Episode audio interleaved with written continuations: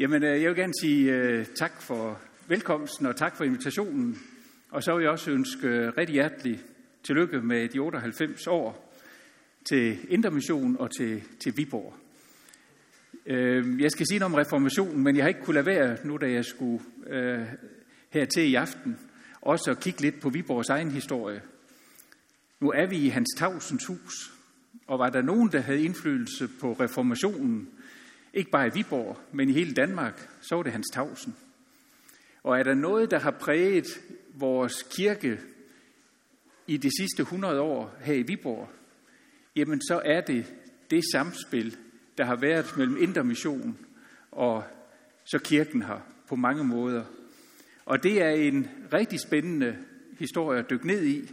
Jeg har øh, primært læst Elers, øh, Elers Olsens bog Intermission i 100 år. Elis, eller Elis Olsen var faktisk nogle af min mormor og morfars rigtig gode venner, øh, og dem har jeg også været sammen med flere gange. Øh, også, jeg mener, de endte i Haderslev. Er det ikke rigtigt? Øh, de flyttede derned øh, til sidst. Øh, han har skrevet en rigtig spændende bog om det her. Øh, og øh, som Ulrik var inde på, jamen, så er det jo en rigtig spændende historie, også omkring øh, netop Hans Tavsens hus, og hvordan kom det egentlig op at stå, og hvordan startede det hele. Øh, og øh, ja, der er det jo også rigtigt, at vi skal i hvert fald over 100 år tilbage, før Intermission begyndte her. Og det, der kan være lidt øh, morsomt at tænke på, det er, at er I klar over, at øh, de, der faktisk førte Intermission fra alvor hertil, de var slet ikke danskere. øh, det var svenskere. Det var familien Brostrøm, øh, hvor der var, det, det, det var tre brødre, der var taget til Danmark for at bygge jernbane og så skulle de hjem igen. Den ene blev, han hed Karl. Han blev her og lavede en planteskole, sluttede sig sammen med Dalgas, der skulle til at opdyrke heden, øh, og han havde faktisk en rigtig fin forretning, og det gik så godt, så han i 1871, der hentede han sin bror hertil, der hed Jøns. Øh, og Jøns, han, øh, han var kendte til de gudelige vækkelser også fra Sverige, og han var faktisk en af de første, der lagde hus til, at Indre Mission startede i Viborg. Øhm, indtil da, øh, der, øh, det skriver man i hvert fald i kilderne, der var det lidt tørt her i Viborg. Øh, jeg kan give jer en, øh, en, en lille citat, det er faktisk af Wilhelm Bæk. Han havde været på missionsrejse. Ham og øh, Johannes Clausen, de tog simpelthen to måneder ud af kalenderen, og så rejste de på missionsrejse i Jylland. Og de havde været over vestpå, og også lidt længere syd for os, ned omkring Herning, hvor, hvor der virkelig skete noget. Og så kommer de op der drager de her østpå og kommer her til Viborg. Øh, og der skriver han sådan her, Wilhelm Bæk. Derfra gik rejsen til Østjylland. Undervejs aflagde vi et besøg hos biskop Laup i Viborg. Efter at have været i kirke i Søndersovens kirke, hvor der var overmåde få folk i kirke, og det var heller ikke værd at høre på, hvad der blev prædiket. så siger han så, men vi mærkede på alting, at vi var kommet ud af de levende egne. Hos biskoppen blev vi meget kærligt modtaget og havde en lang samtale med ham.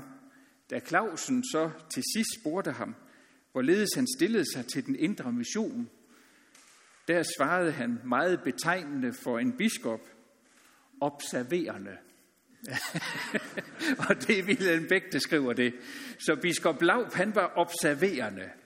Øh, der var i, i de år øh, tre meget markante biskopper i Viborg. Den ene han hed biskop Ølgaard. Han sad her fra 1830 til 54. Og så kom biskop Laub fra 54 til 78. Og så kom biskop Svane. Øh, og Svane sad her helt fra øh, 1878 op til 1901. Wilhelm Bæk og Johannes Clausen, jamen de er her i Viborg, men de tager afsted igen de holder ikke et eneste møde her, og det vil sige på daværende tidspunkt, altså i, 19, eller i 1865, der var der faktisk ikke noget intermissionsk samfund her, fordi så ville det helt klart, så ville de have holdt møde. Og Wilhelm Bæk, øh, han er også flere gange citeret for, øh, at han kaldte Viborg for hovedstaden i de dødes rige. så det er altså her, vi sidder i, i dag. Så øh, nu ved vi, hvis vi starter et sted, så må vi jo bygge oven på det. Øh, men øh, der kommer altså mere øh, gang i Viborg, og der kommer også mere gang i Intermission, og det er takket være de her intermissionske, eller de her brødre, øh, der hed Brostrøm, som kom hertil fra Sverige. Og øh, øh, Jøns Brostrøm og hans familie, de var nogle af de første til at åbne deres hjem for, øh, for møder. Og øh, jeg synes også i en parentes bemærket, kan jeg godt sige, at en af de første, eller den første taler, sådan kendte taler udefra, som var til de her møder, han hed Anders Stubkær. Men øh, kredsen den voksede, øh, og senere, eller ret hurtigt, så fik man lavet et soldaterhjem øh, her i byen. Faktisk landets første soldaterhjem, øh, som kom hertil øh, allerede i 1883. For inden da, der havde Intermissionen afholdt sit første sommermøde eller årsmøde her i Viborg, og det var så i 1878. Viborg havde åbenbart haft faciliteter, og vi havde ligget godt centralt, så man kunne holde sit årsmøde her. Og der, der er Wilhelm Bæk, han blev lidt mere venlig stemt, øh, vil jeg sige, end det han sagde først. Han skriver sådan her om det første årsmøde i Viborg. Det viste sig, at Viborg er et udmærket samlingssted. Fra morgenstunden var gaderne fulde af mennesker, som strømmede til byen, og med togene kom der folk i massevis langvejs fra, især vestfra. Og da vi klokken 10 samledes i domkirken, var denne store kirke aldeles overfyldt af mennesker, så man, kun med, så man kun vanskeligt kunne bane sig vej fra alderet til prædikestolen. Hertil kom, at biskop Svane med stor velvilje tog imod dette møde. Om eftermiddagen nede ved søen ved Borgvold indfandt sig den samme store menneskeskare. Der samledes, der samledes en gave til intermission på næsten 500 kroner og der står, at det var den største gave, som Intermission nogensinde havde fået ved et møde. Det kan godt være, at de var så begejstrede for det, at de allerede seks år efter, så indkaldte man igen til sommermøde i Viborg, og man tog faktisk turen igen endnu en gang. Og sommermødet der seks år efter i 1884, der var taleren, han hed Frederik Søjten, og han er faktisk allerede blevet nævnt i dag, for det var ham, der så senere i 85 blev øh, domprovst, og det var ham Ulrik nævnte øh, som var på det tidspunkt øh, øh, næstformand i Indre Mission, og faktisk ender, da Wilhelm Beck han dør øh, i øh, 1901, der bliver Søjken formand. Øh, han øh, har så øh, jo Søjken, han ser sig selv stående i den her kamp, også øh, i, i, i forlængelse af sin lutherske tro, altså siger, at kirken må til stadighed reformeres. Vi står stadigvæk i den her Øh, øh, omkalfatring af verden. Og øh, Søjken, han er, skal I høre, hvad han, hvordan han beskriver tilstanden her i Viborg. Øh, I 1880'erne, der siger, han, der siger han det på den her måde. Øh, han, jeg kan sige, at han synes faktisk, der var meget, der skulle gøres. Lidt liv er her i byen, og her er vist øh, mindre bevidst modstand end i de større jyske byer. Og så siger han så øh, sådan her, onkel Otto, det var hans onkel, det var den tidligere biskop øh, Laub. Han hed Otto Laub. Det var altså øh, øh, Søjkens øh, morbror. Onkel Otto og Svane, de har opdraget befolkningen her til respekt for det hellige og en gudsfrygt, som jeg ikke tør kalde blot udvortes. Her er, men her er intet samfund mellem de troende. I 1878, der skriver han, her er stillestående vande, skriver Søjken. Ingen energi, og virkelyst og utrolig uvidenhed om de åndelige bevægelser, som er gået gennem folket. Fra Viborg er der ikke udgået levende vande til stiftet. så han er, han er også meget malende i sin beskrivelse. Og i, i året efter, der siger han så, jeg står over for et bjerg af vantro, værslighed, ukendskab til åndeligt liv, som jeg synes, at det er umuligt at komme igennem. Så der har været udfordringer, også dengang. Øh, ham her Søjken, jeg tror, han var en stolt fyr. Den senere biskop her i Viborg, der hed Götze, han skriver sådan her om, øh, om Søjken og hans prædikner. Øh, hans prædiken synes alvorlig i en anden forstand, end man var vant til. Den var pågående, ensidig som den var. Hans prædiken var om synd og nåde, omvendelse og syndernes forladelse. Det var kerne alt sammen i hans prædikner. Der var ingen avner. Det er da et flot udtryk. Det var kerne alt sammen, der var ingen avner. Hans tilhører agtede ham. De følte, at der stod en mand bag ved ordene, som en af dem engang udtrykte det, skriver Goethe. det må man lade ham, at han tror selv på, hvad han siger.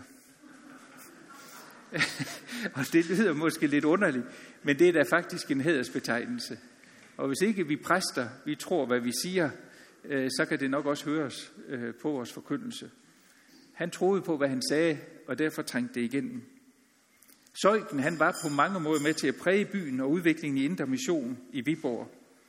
Han var også en helt central spiller i den kamp, der var omkring det her menighedshus og senere hans tavsenshus. Og øh, nu var Ulrik så pæn i, i sin udlægning af det her, for der var faktisk drama, kan jeg love jer for. Fordi det er rigtigt, som du siger, tilbage i 1872, der fik Indermission sit første missionshus. Og det var i Randers. Øh, der begyndte folk at komme, og de strømmede til, og det blev meget hurtigt for lille.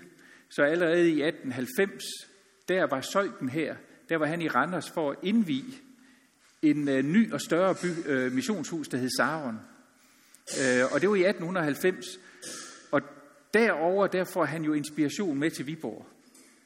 Og det var der andre her i Viborg, det sådan lidt må vi også have. Og så går Søjken ellers ud og begynder at iværksætte en indsamling, for nu skal vi have bygget missionshus. Da biskop Svane hører om det, så tænker han, nej, det skal vi ikke. Vi skal have et menighedshus, som kan rumme alle forskellige kirkelige retninger. Og der var også nogen, der mente, at der også skulle være plads til gymnastiksal. Øh, vi skulle have, det kunne rumme det hele. Øh, det er klart, at Søjden, han bliver, øh, ja for at sige det, han bliver godt gammeldags mopset over det, fordi nu var de jo startet. Men de bliver hurtigt enige om, at der er ikke plads til både et menighedshus og et missionshus. Så noget må de gøre. Og, og biskop Svane, han inviterer så til en øh, stort møde, øh, øh, hvor han vil øh, fremlægge planerne for det her menighedshus.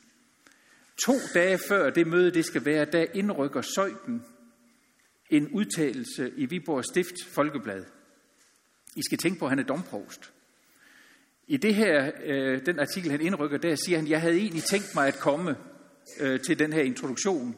Jeg havde tænkt mig at tale dels som præst, og dels som formand for den del af den levende kirke, øh, som Indre Mission er. Men nu har jeg fornemmet, at man ikke ønsker, at der skal være diskussion. Og, siger han så, da, da, da en mand i min stilling dårligt kan komme til mødet og være tavs, så har jeg besluttet ikke at møde op. Jeg synes, I skal vide det, siger han øh, til jer, der kommer i kirken, hvorfor jeg ikke møder op. Det vil sige, her går Søjken altså ud og siger, jeg kommer ikke til det her møde, fordi jeg har, ikke, øh, jeg har sådan set ikke noget positivt at skulle sige her. Så, bliver det, så øh, tænker Svane sig alligevel noget om. Øh, så den der direkte konfrontation med sin domprovs ønsker han ikke at tage. Så derfor øh, siger han så, okay, du må godt have lov at komme, og du må have lov at sige, hvad du vil. Øh, og derfor møder han op. Men samtidig så siger Svane til ham, han vil gerne lige minde ham om hans præsteløfte, hvor han skriver under på lydighed imod øvrigheden. Og hans biskop. og, og, og Søjken, øh, øh, jamen øh, Søjken, han er, som jeg sagde, han er en stavt, stovt mand, og det er han jo med på, det har han gjort. Og derfor så tager han den beslutning, at han, ja, han kæmper ikke med det her menighedshus, men samtidig så vil, så vil han, så siger han så, det er så det, der er, det er det, der, der skal være, og missionshuset, det er, det er lukket ned. Det synes missionsfolkene her i Viborg. Det synes de, ah, det var alligevel ærgerligt, fordi vi er godt i gang, og vi er også i gang med indsamling, så de går, de går tilbage til Wilhelm Bæk og siger til ham, hvad er nu det for noget? Kan vi ikke få et missionshus? Bæk siger, I kører bare. I kører bare fortsætter indsamlingen, så bygger vi missionshus. Så går søjken, så træder søjken frem, og så siger han, hvis I bygger det hus, så vil jeg aldrig nogensinde holde en tale i det hus. Og hvis I gør det, så træder jeg ud af Indre Missions hovedbestyrelse. Her og nu. Og så siger Wilhelm Bæk, så trækker Wilhelm Bæk sig tilbage og siger, okay, så må vi gå i menighedshuset. I må bruge menighedshuset i stedet for.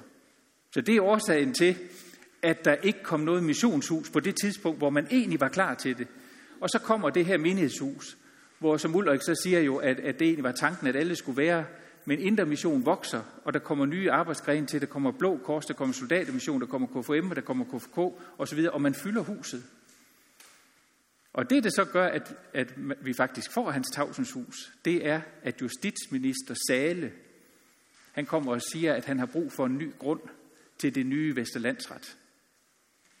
Og den grund, den placerer man lige der, hvor menighedshuset det lå. Og det vil sige, at menighedshuset skal pilles ned, øh, for at man kan bygge det her. Og så tilskyder Viborg Byrådet den her grund til øh, intermission i Viborg. Så får man grunden her, og man starter den her indsamling, som Ulrik siger, på de 100.000, der skulle til at, øh, at bygge huset her. Øh,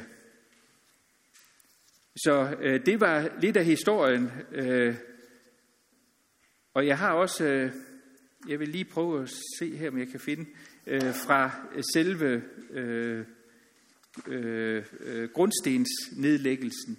Øh, fordi øh, selve indvielsen, det er i 1919, men grundstenen bliver så lagt øh, et år før, den 28. juni. Øh, der ligger man grundstenen her. Og ved den sammenhæng, i den sammenhæng, der taler formanden for Intermission her i Viborg, han hedder Helve Larsen. Han vælger at tale ud fra 1. Peters brev, kapitel 2, vers 4-5. Det vil jeg gerne læse. Kom til ham, den levende sten, som blev vraget af mennesker, men er udsøgt og kostbar for Gud. Og lad jer selv som levende sten opby, eller bygges op til et åndeligt hus, til et helligt præsteskab, der bringer åndelige ofre, som takket være Jesus Kristus er kærkommende for Gud. Når vi skal tale reformation i Viborg, eller i det hele taget, så må det vel siges at være nogle fuldstændig centrale ord, som Helve Larsen, når vi skal tale ind i Luthers kontekst, at det er det myndige lægfolk, der skal bygges op som et helligt præsteskab. Det almindelige præsteskab er det, Luther øh, fører frem. Så der går i hvert fald en lige tråd fra selve øh, grundstens nedlæggelsen her tilbage til Luthers prædiken om det myndige lægfolk, og at kirken er menighed. Kirken er den levende menighed, der gror nedfra. Det er, hvad han tager op i sin prædiken her. Pastor, Pastor Schmidt, han lagde den første sten, og der, den lagde han med ordene i mindet om huset, der for 25 år siden blev rejst, men som nu er nedbrudt. Det var det gamle minighedshus. Man tager sådan set ånden med over her. Missionær Christiansen, han lagde den anden sten med ordene, se, jeg er med jer alle dage. Og endelig så Helve Larsen, han lagde den tredje sten i faderens og i søndens og i Helligåndens navn. Så det er de tre sten, det her hus er bygget på. Højtidligheden står der så her, den sluttede med trosbekendelsen og bøn. Og ved I, hvad man sang? Man sang, hvor Gud han er så fast en borg, som vi har indledt med her i aften. Fredag den 13. juni 1919, der bliver huset så indviet ved en stor koncert i Viborg Domkirke. Og Viborg Stiftstidende skriver ved den lejlighed, det var et meget stort publikum, der, der i aftes havde indfundet sig i domkirken, for at høre den kantate, som domorganist Foss havde komponeret over Ingemands digt på Tavebundens ager i anledning af indvielsen af hans tavsens hus. Og dette smukke sangværk påhørtes med den største interesse. Så domkirken var fuld også den dag. Johans tavsens hus og indre mission har fra sin tidlige begyndelse været flettet sammen med Luther og hans tavsen og reformationens teologi. Og man kan sige, at Indre Mission har holdt til her i huset lige siden. Bortset fra en ganske kort periode i under 2. verdenskrig. Og det var faktisk, øh, ja, man kan sige, da tyskerne kom hertil, der forsøgte deres officerer i 1942, der henvendte de sig til bestyrelsen for Hans Tavsens Hus, for de ville gerne have lov til at bruge huset til at holde katolske gudstjenester. Hvad tror I, man svarede? Ja, det blev klart afvist, fordi huset var jo indvidet til den evangelisk-lutherske tro. Så derfor skulle der ikke være katolske gudstjenester her. 3. marts 1945, der, bliver hus, der, der får man ikke bare en henvendelse, men der bliver huset besat af tyskerne. Altså 3. marts 45, det er altså ret tæt på øh, befrielsen. Og der skulle tyskerne bruge det her til at indkvartere flygtninge. Altså tyske flygtninge, som trængte op i Danmark. Og faktisk så er det en del af vores historie, som jeg tror, de fleste har glemt. Men vi havde faktisk, jeg tror, mere end 200.000 flygtninge fra Tyskland lige i årene efter 2. verdenskrig. Og jeg tror, når vi har glemt det, tror jeg også, det hænger sammen med, at vi vist ikke har så meget at bryste os af, i forhold til den måde, vi, vi, vi behandlede dem på. Men det var jo også lige efter verdenskrigen, hvor Tyskland havde besat os i fem år. Øhm, så tyskerne bruger det til flygtninge, og, og lige kort tid, eller da så befrielsen kommer, der er det, der er det øh, frihedskæmperne, der faktisk fortsat har besat Hans Tavsens hus i et stykke tid, hvor, hvor de så bruger det til krigsfanger. Øh, altså det, i det retsopgør, der så kommer efter afslutningen af verdenskrigen. Ved 25-året for jubilæet, altså det vil sige den 13. juni 44, her er vi jo under verdenskrigen. Øh, der var det biskop Malmstrøm, øh, som skulle have holdt talen, men han var blevet syg. Øh, men han sendte dog en hilsen her til alle, der var her, og det gjorde han med ordene. Det, som jeg på festdagen ville ønske for os, der har vores gang i hans tavsens hus, det er, at der, at der må være mission i os, så at mennesker ved, eller ved at møde os, må møde noget af kaldet fra Gud. Det er en lykke for Indre Mission i Danmark, at dets, førende, at, at dets fører altid har sagt, kirken er nummer et, missionshus nummer to. Sådan har vi også altid haft det her i Viborg. Giv den linje må fortsætte til gavn for al Guds gerning i vor by. Det var Malmstrøm, som selv kom her, men som var syg og sender sin hilsen. Til 50 år, der bliver næsten det samme sagt. Der er det så af biskop Johannes V. Jacobsen, der sender sin hilsen, og det kan være, at der er nogen af jer her. Øh, ej, det kan I vel næppe have. Ja, det kunne det måske, ja. Der er måske nogen, der var med. Øh, biskop Jacobsen, han siger, at det kan ikke overvurderes, hvad det har betydet, at Dansk Indre Mission blev i Folkekirken og ikke engagerede sig uden for det skære. Det viser Viborgs nyere tids kirkehistorie tydeligt nok. Det giver anledning til et oprigtigt ønske om en fortsat fornyelse af menighedslivet fra dette hjørne. Og det kan jo kun opfyldes ved, at der forundes bevægelsen selv at holde sig levende, frisk og nutidig ved en fornyelse fra den hellige ånd selv. Sådan slutter Johannes V. Jacobsen. Og så er jeg tilbage ved det, der egentlig er mit emne, netop den lutherske reformation. Øh, for også det her er jo, Johannes V. Jacobsen peger jo netop tilbage på kernen, på skriften, på ånden, som er det, der til stadighed skal forny og reformere vores kirke. Det er kirken og menigheden, der hele tiden må øh, reformeres, fornyes, ved at søge ind til kernen i kristendommen, ved at søge til skriften og ved at blive oplyst og oplivet af ånden selv. Og det er jo netop det, der skete for Luther. Øh, når Luther bliver grundlægger af en reformation, så var det slet ikke det, han havde ønsket. Men det gør han, fordi at øh, den sker ud fra hans egen troshistorie, og den sker ud af nødvendighed. Luther han får sin trosåbenbaring, da han læser i Romerbrevet kapitel 1, vers 16-17, hvor der står, for jeg skammer mig ikke ved evangeliet. Det er Guds kraft til frelse for enhver, som tror, både for jøder først og for græker.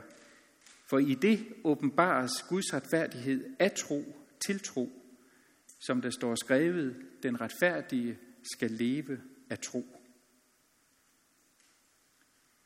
Luther havde læst det her mange gange, men pludselig, da han læser det her,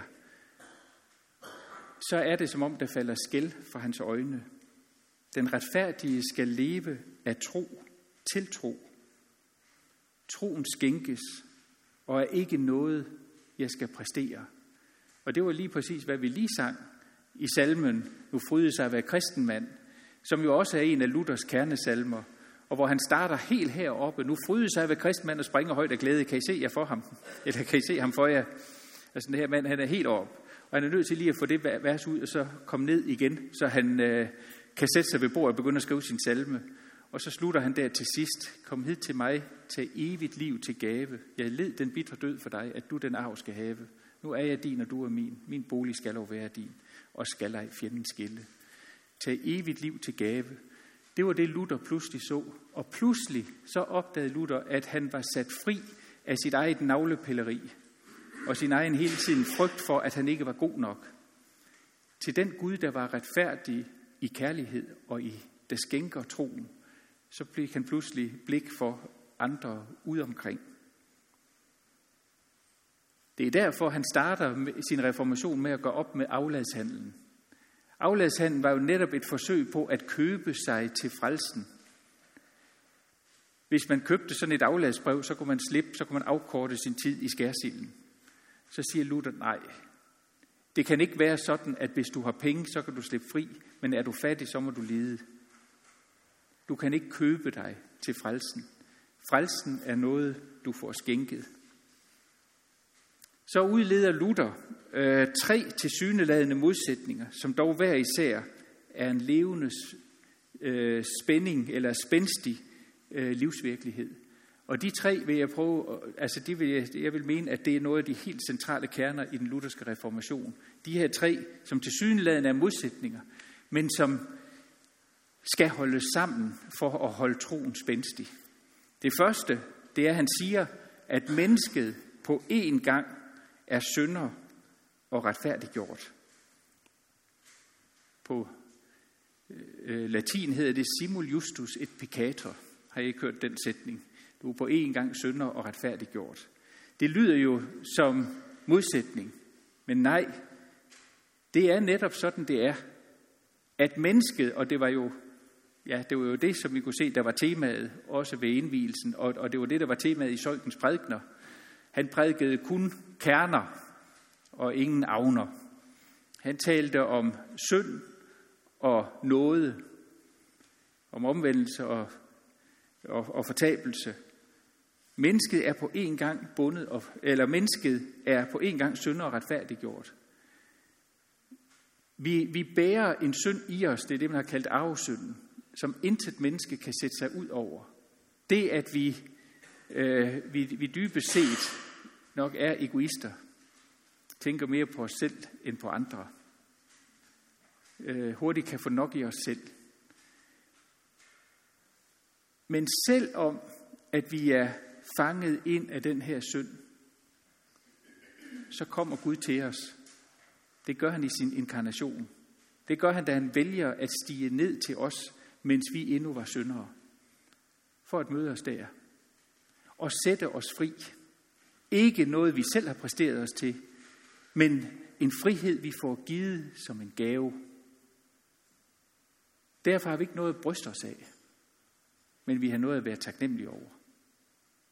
Det er den første, jeg vil sige, af den lutherske grundsandheder. At mennesket på én gang, og det er vi på én gang synder og benådet eller sat, øh, sat fri. Og det er en virkelighed, vi må leve med. Men, det er, men der, hvor vi glimt ser den frihed, Gud skænker os i sin frelse, der er det livet pludselig for både dybde og værdi. Det andet er, at mennesket på én gang er bundet og fri. Og nu vil jeg prøve at læse øh, lige en sætning. Jeg ved ikke, om der var nogen af jer, der så gudstjeneste fra Haderslev Domkirke pinsedag. Øh, der holdt statsministeren faktisk en tale øh, efter gudstjenesten, efter udgangsbønden. Og der siger han så, at han havde et yndlingsord. Jeg ved nu, det kan godt være, at han har haft en taleskriver til det. det eller, eller det er ham selv. Fordi jeg er faktisk meget enig med statsministeren i, at det her det er også en af mine yndlingsord hos, øh, hos Luther.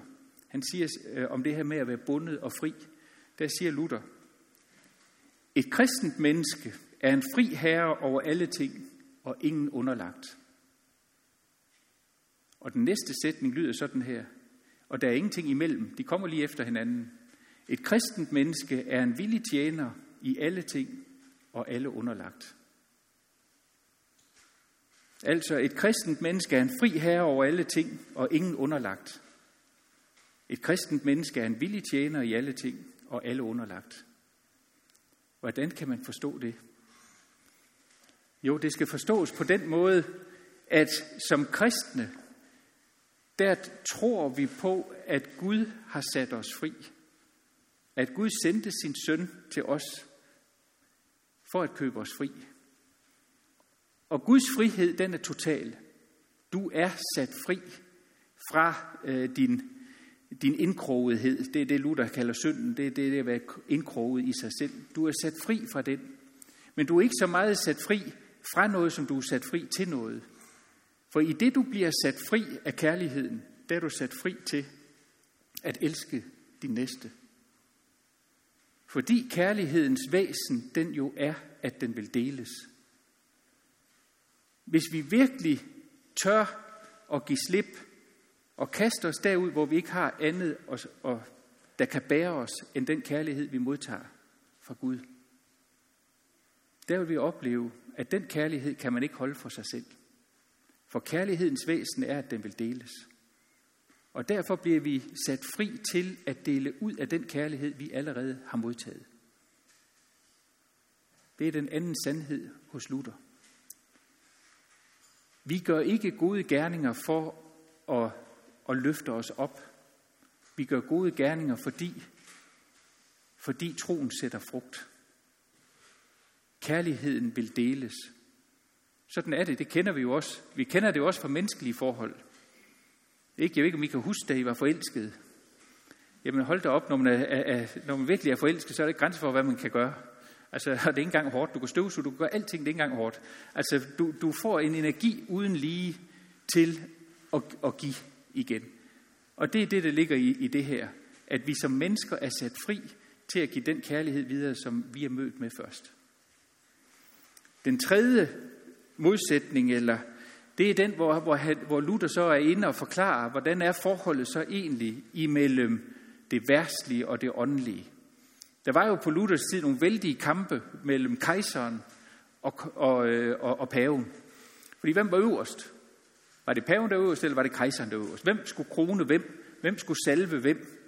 Og det kunne de jo så skændes om og slå hinanden oven i hovedet med. Så siger Luther, nej, prøv nu at høre her.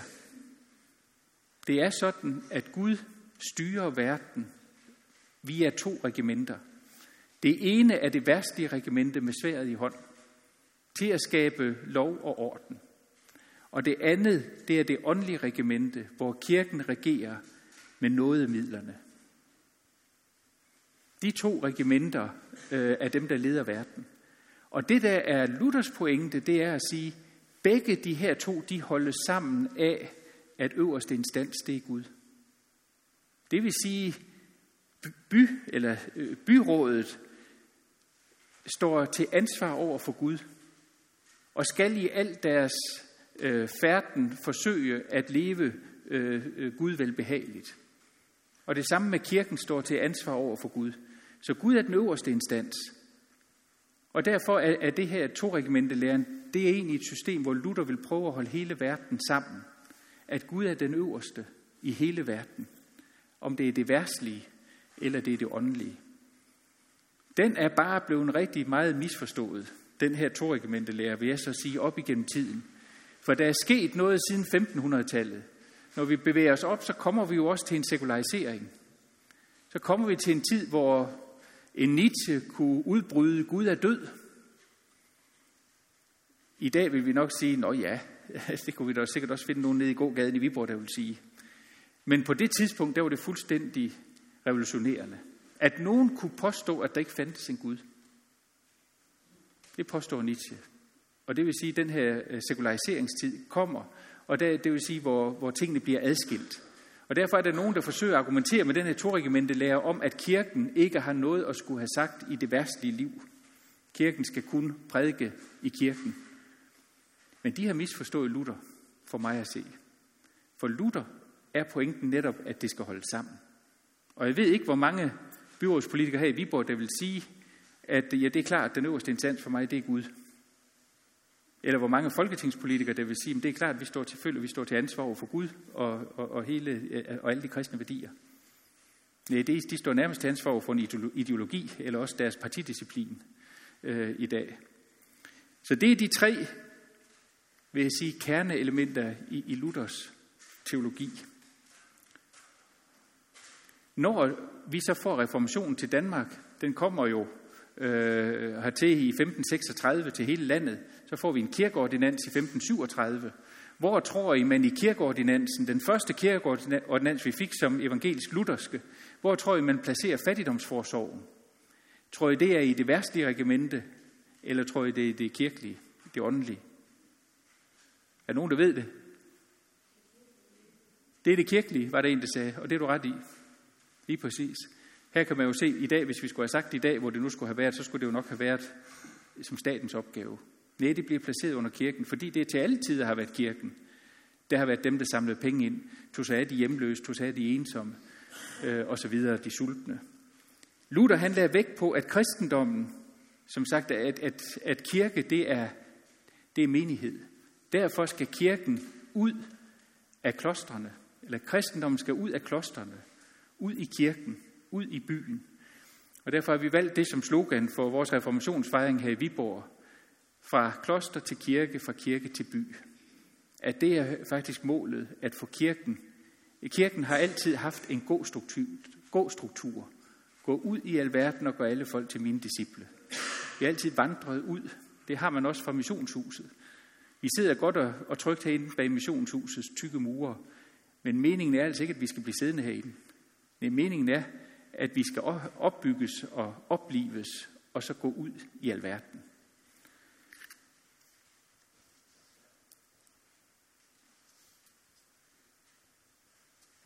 Her i Viborg, der har vi en helt særlig historie med Hans Tausen.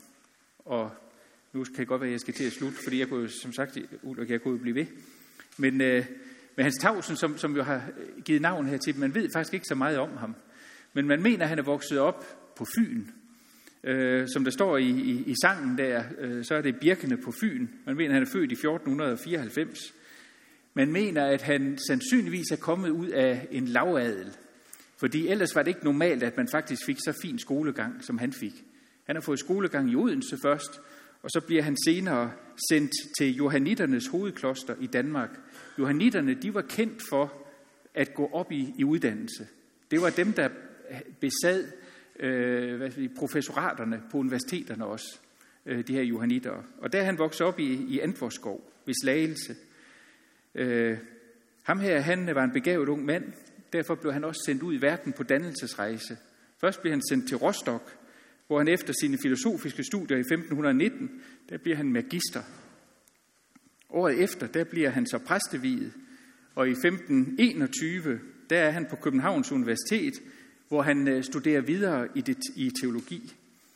Og i 1522, nu nærmer vi os snart Luther, øh, kan I se det, 1522, der rejser han øh, atter til Tyskland. Helt afgørende ved rejsen er, at han i 1523 kommer til universitetet i Wittenberg. Det er der, hvor Luther han er professor. Og øh, hans tavs han bliver stærkt påvirket af både Luther og Melanchthon, som jo er Luthers gode ven. Melanchthon, det var ham, der skrev øh, de afspurske bekendelser. Øh, her påvirkes han stærkt af dem. Han suger til sig øh, fra Luthers forkyndelse og fra forelæsningerne. I sommeren 1524, der kommer Hans Tausen så tilbage til Antvorskov. Og han er fyldt af de her nye tanker. Og det prædiker han jo ind i Johannitorden i Antvorskov. Og det synes hans prier ikke rigtigt, at han øh, gider at høre på. Så han tænker, hvordan i verden kan vi lukke munden på den her unge mand? Og så beslutter de, at øh, de sender ham til Viborg. Og så har de med, så er det da nok lukket munden på ham. Hvis han kommer helt derover, så hører vi nok ikke mere til ham. Og vi havde også her prieren på Johanniterkloster i Viborg, han hed Peter, Peter Jensen, og han var kendt som en hård fyr, der nok skulle rette ham til. Men øh, det lykkedes jo ikke sådan, øh, fordi Hans Tavsen, han blev sat til at prædike, og det gjorde han godt. Øh, og det var der ikke så mange præster på det tidspunkt, det gjorde. Det skal I forestille, der var gudstjenesten lå på latin. Så præsterne kunne messe, og så kunne de noget latin. Det er også derfor, udtrykket kommer løgn og latin. Det er nok en hel masse, fordi man fattede jo ikke, hvad det var, de stod og sagde. Men Hans Tavsen, han kunne prædike. Og derfor så får han øh, folk med sig. Øh, og øh, han fik nok det bredere borgerskab med sig her i Viborg, og de sluttede kreds om ham.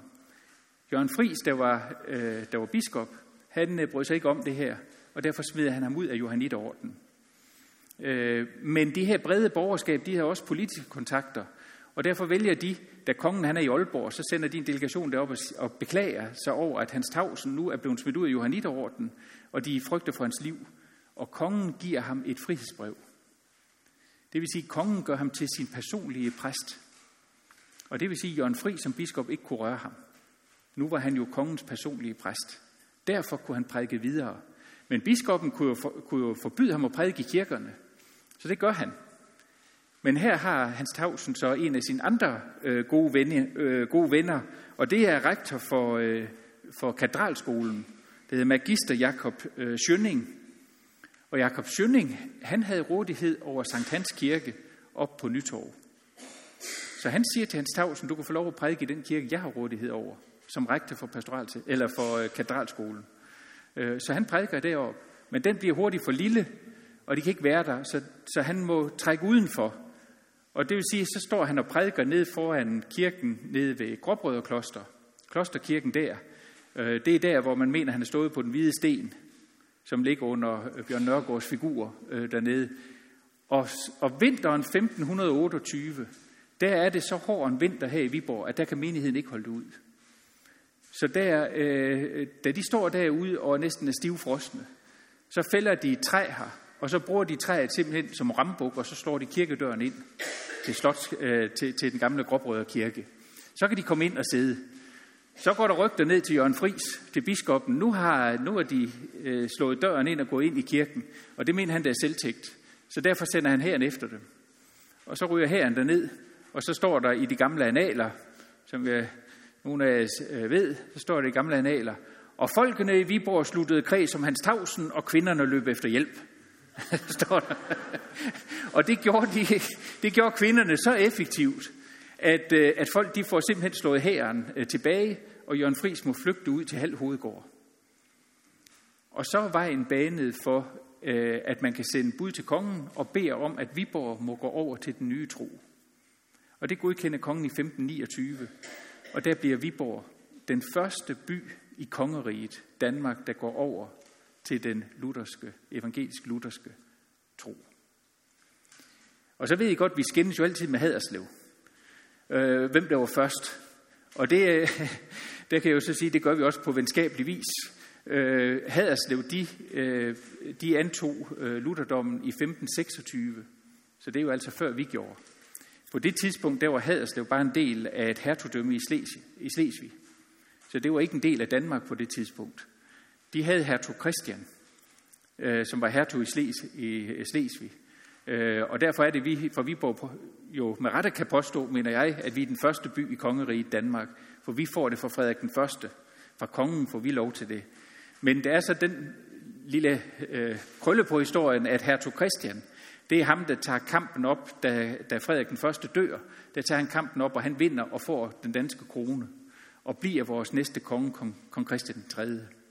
Og det er så ham, der indfører øh, øh, den lutherske tro overalt i Danmark i 1536 øh, øh på det tidspunkt. Men vi har i hvert fald en, øh, en fantastisk historie her med Hans Tausen. En af hans gode venner hed Jørgen Sadolin, Jørgen Sadolin var, mener man, en uægte søn af en præst ved domkirken. Det fandtes også dengang. Øh, men han har fået en god uddannelse, og han bliver den første rektor for den første, også protestantiske præsteskole, som lå i Viborg. Øh, og senere hen bliver han øh, biskop i Odense. Hans Tausen har kommer jo, øh, ja, eller nu kan vi lige gøre Sadolin-familien færdig, fordi Jørgen Sadolin, han har en søster, der hedder Dorothea Sadolin. Og Dorothea, det er hende, som Hans Tausen gifter sig med. Og det var endnu en, hvad skal man sige, bekræftelse på den nye tro, at nu han var munk jo. Men nu tager han så for alvor afstand fra sit munkeløfte og gifter sig med Dorothea, lige så vel som Luther giftede sig med, med sin øh, Katarina von Bora. Øhm, og Hans Tausen, han er her og oplever jo, at vi går over til den nye tro. Så bliver han kaldt tilbage til København, hvor han skal undervise Øh, og senere ender han i Ribe. Så der kan I se en statue af ham i, i 42, der blev han biskop i Ribe. Jeg vil slutte med at sige, det her det har været øh, meget historie, men for mig giver historien kun mening, hvis den også spiller sammen med vores nutid i dag.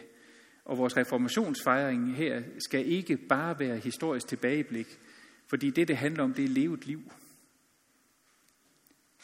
Og derfor er det vigtigt at sige, jamen, hvordan er det? Nu er det os, der har stafetten. Nu er det os, der har den opgave til stadighed at reformere vores kirke. Og hvad vil det sige? Det vil sige, at nu er det os, der skal søge tilbage til kernen, ind til skriften, søge ånden, og derudfra være med til at, at, at levende gøre det kristne budskab og evangeliet i vores samtid. Og jeg er næsten lige kommet hjem fra det lutherske verdensforbunds generalforsamling, som blev holdt i Namibia. Øh, det lutherske verdensforbund er jo sammenslutning af alle lutherske kirker i verden. Man råder over, eller man er til sammen over 78 millioner kristne. Og når det blev holdt i Namibia, så er det fordi, at de hurtigst voksende lutherske kirker i dag, det er faktisk kirkerne i Afrika. Den største lutherske kirke i dag, det er Mekane Jesus-kirken fra Etiopien. Øh, den næststørste, det er den tanzanianske lutherske kirke. De vokser, og det gør de fortsat. Den nye præsident for det lutherske verdensforbund, han kommer fra Nigeria. Og der er den krølle på den historie, at den kirke, han kommer fra, det er den kirke, som det, der hedder Mission Afrika i dag, det var deres missionær, der grundlagde den. Nu har den lille kirke, som de grundlagde for over 100 år siden, nu har den fostret den næste præsident i det lutherske verdensforbund. Det er da flot. Vi var øh, 800 mennesker til den her generalforsamling. Vi havde en gudstjeneste, vi fejrede en gudstjeneste på den store nationalstadion i Namibia, hvor vi var 10.000 mennesker sammen. Vi sang på engelsk, på swahili, på portugisisk, og jeg, jeg ved snart ikke, på alle sprog. Der mærker man virkelig, hvordan evangeliet det springer alle de grænser, som vi mennesker er så gode til at skabe. Hvordan evangeliet går på tværs af sprog, kultur og alt andet. Og finde ud af, at der er meget mere, der samler os, end det, der skiller.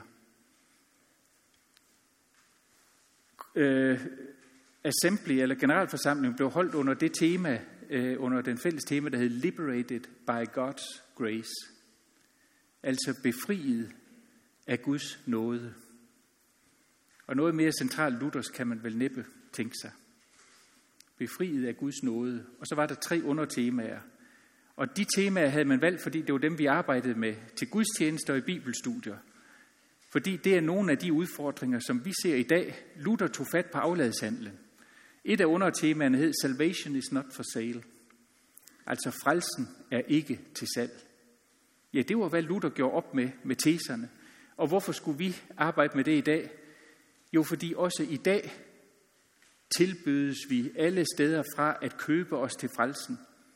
Jeg hørte historier fra Namibia, hvor de fortalte om sådan nogle fremskridtskirker, der kom og ville sælge hellig jord eller hellig vand, fordi hvis du bare købte det, jamen så var, du, så var din frelse sikret.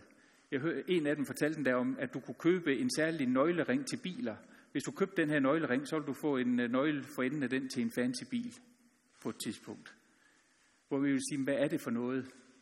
Men også her hos os bliver vi jo tudet ørerne fulde med, at vi kan frelse os selv øh, med, vi, vi skal bare løbe lidt stærkere, øh, så, så kan vi vinde livet. Vi skal bare tænke lidt mere positivt. Så kan vi, så kan vi frelse os selv. Øh, jeg hørte en hospitalspræst, der sagde, at det var den største forbandelse i sygehusvæsenet. Det at man nu var begyndt at fortælle folk, at hvis du bare tænker positivt nok, så kan du, frelse dig, så kan du helbrede dig selv. Tænk på den 35-årige mor, der er ved at dø fra sine børn. Hun skulle jo bare have tænkt lidt anderledes. Det er jo umenneskeligt. Frelsen er ikke til salg. Frelsen er noget, vi får givet. Der er brug for, at vi som kirke kommer ud med det budskab, at du er ikke alene det, som du præsterer. Nej, det grundlæggende i din identitet, det går forud for det, det er, at du må have lov at tro, at også du er et gudskabt menneske, helt unikt og uendelig værdifuldt. Det har vi brug for at høre i dag også. Vi har aldrig haft så mange mennesker, der går ned med stress. Fordi det er en hård verden, hvis vi skal skabe os selv. Øh, så den her, det er stadigvæk en overskrift, hvor der er brug for en kirke, der går ud og siger fra, og siger til. Det anden, den anden overskrift hed Human beings are not for sale. Altså mennesker er ikke til salg. Og her var der jo masse fra Filippinerne og andre steder, kunne fortælle om de kvinder, der bliver lokket ind til storbyen for jobs, og så bliver holdt som sexslaver, hvor du sælger dem. Eller øh, arbejdere, der kommer fra Pakistan, og nærmest som slaver by, øh, by, øh, arbejder i mellemøstlige lande, og nærmest ingenting får for det. Mennesket er ikke til salg, og jeg synes, vi kan sige det her hjemme også. Der er, hvis vi tror på, at hver eneste menneske er gudskabt og rummer den her værdighed, som ligger i gudsbilledigheden. Altså Gud skabte os i sit billede. Så er det da ikke værdigt, når jeg så den anden dag i fjernsynet fra et plejehjem, hvor de ældre mennesker nu fik blæ på om morgenen, fordi der var ikke ressourcer til at hjælpe dem på toilettet i løbet af dagen. Og så kunne de pisse skide rent udsagt i, deres, i blæen, og så kunne de blive skiftet om aftenen. Det er jo ikke værdigt. Der må vi sige fra, når vi møder sådan noget. Der er brug for en stemme, der igen taler om mennesket som gudskabt og skabt til et liv i værdighed. Den sidste hed Creation is not for sale. Det betyder, at skaberværket er ikke til salg. Og her, her taler man selvfølgelig ind i hele klimadebatten, at hvis vi skal sikre, at vores børn og børnebørn skal opleve den samme skønhed, som vi andre gør, så er vi nødt til at handle, os der lever nu. Som Obama han sagde, at vi er den første generation, der mærker klimakrisen, og vi er den sidste generation, der kan gøre noget ved den. Hvis ikke vi som kristne, der tror på, at Gud skabte verden i sin kærlighed, og satte mennesket som forvaltere til at værne om havets fisk og himlens fugle og alle dyr. Hvis ikke vi skulle tage os af, så ved jeg ikke, hvem der skulle. Det var det tredje øh, tema.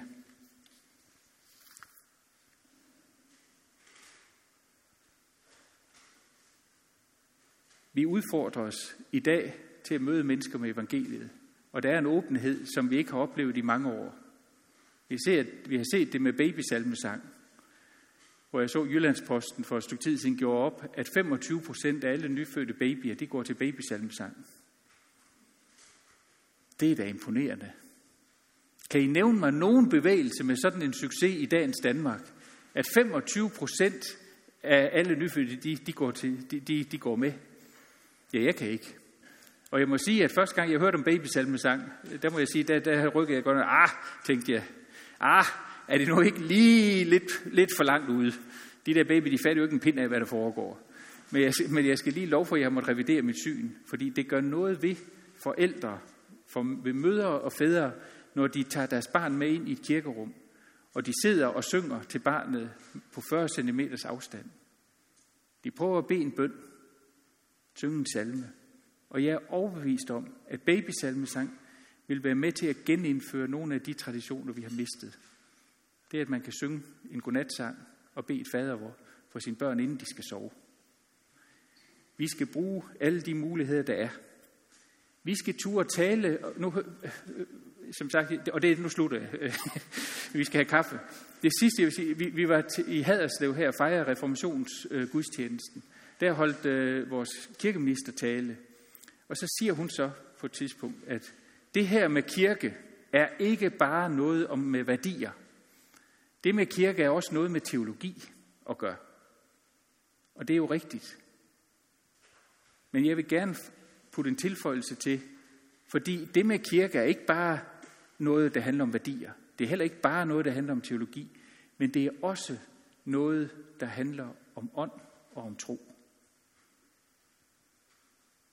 Og det har vi været alt for, jeg tror, blufærdige til faktisk rigtigt at sige.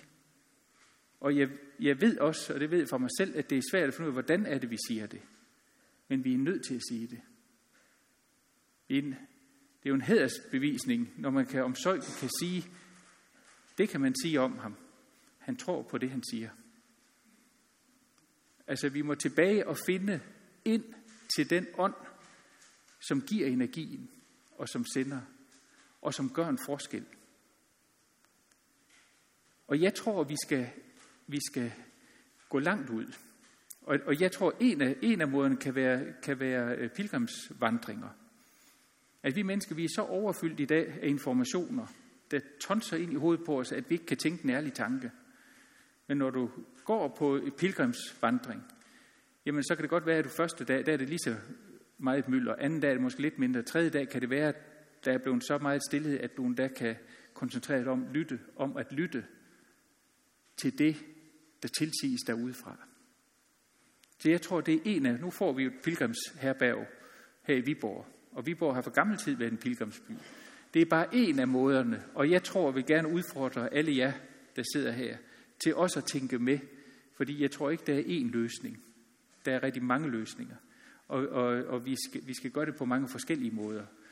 Øh, og måtte det blive frugten af vores reformationsfejring i år, at vi igen vender blikket indad for at finde kraften til at gå ud og dele ud af det evangelium, øh, som har sat os fri, så andre må føle den samme frihed. Så har det ikke været forgæves. Endnu en gang, tillykke med fødselsdagen. Tak fordi I lyttede.